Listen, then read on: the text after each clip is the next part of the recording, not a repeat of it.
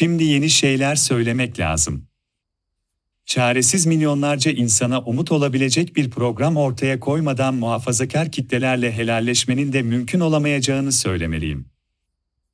O insanlar da muhafazakar oldukları kadar işsizler, açlar, geleceklerinden emin değiller. CHP Genel Başkanı Kemal Kılıçdaroğlu, Maltepe mitinginde bir kez daha muhafazakar seçmene selam çaktı. Aman CHP geçmişte böyle yaptı diyorlar. Evet, hatalar oldu. Biz bugün çok mükemmel bir parti iddiasında da değiliz ama hatalardan ders çıkarmasını bilen bir partiyiz.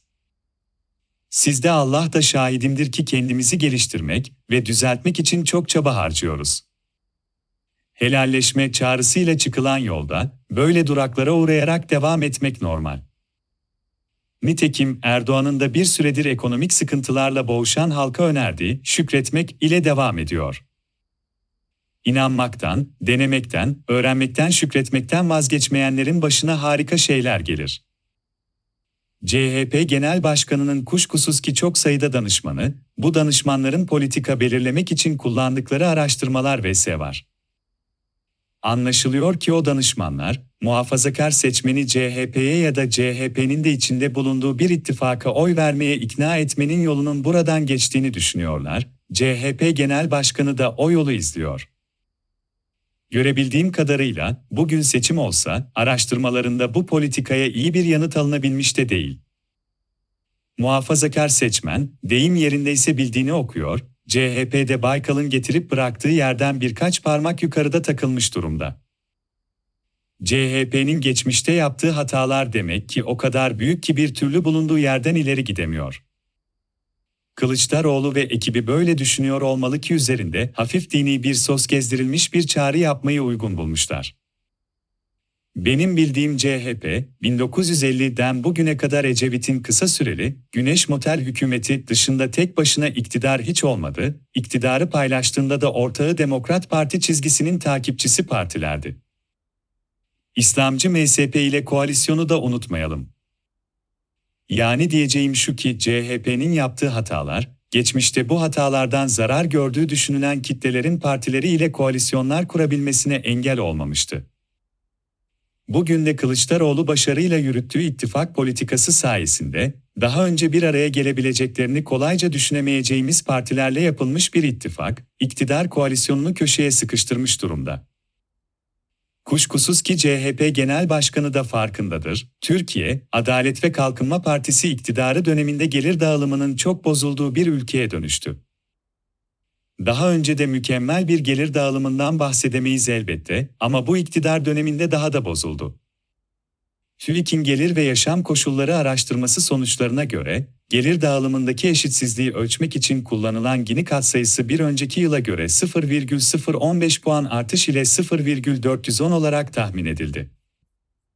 Gini katsayısı, sıfıra yaklaştıkça gelir dağılımında eşitliği, bire yaklaştıkça gelir dağılımında bozulmayı ifade ediyor. Bu katsayı 2005 yılında 0,38'e kadar düşmüştü. 2006 yılında yeniden yükselen oran 2014 ve 2015 dışında 0,40'ın üzerinde gerçekleşti. Bu verilerle Türkiye, gelir dağılımı yüksek derecede eşitsiz ülkelerden biri haline gelmiş bulunuyor. En yüksek gelire sahip nüfusun ilk %20'lik bölümünün toplam gelirden aldığı pay, önceki yıla göre 1,2 puan arttı. Böylece en zengin ilk %20'nin toplam gelirden aldığı pay 47,5'e yükseldi. Daha açık söyleyeyim, nüfusun en zengin beşte biri, gelirin yarısını alıyor. En düşük gelire sahip %20'lik grubun aldığı pay ise 0,3 puan azalarak %5,9'a geriledi. Türkçesi, nüfusun en yoksul beşte biri toplam gelirin 20'de biri ile idare ediyor. Ve böyle bir Türkiye'de ezilen kitlelere, işçilere, memurlara, köylülere, küçük esnafa ve çalışabilir nüfusun yarısını oluşturan işsizlere ana muhalefet partisinin önerdiği bu. İnanmaktan, denemekten, öğrenmekten, şükretmekten vazgeçmeyenlerin başına harika şeyler gelir.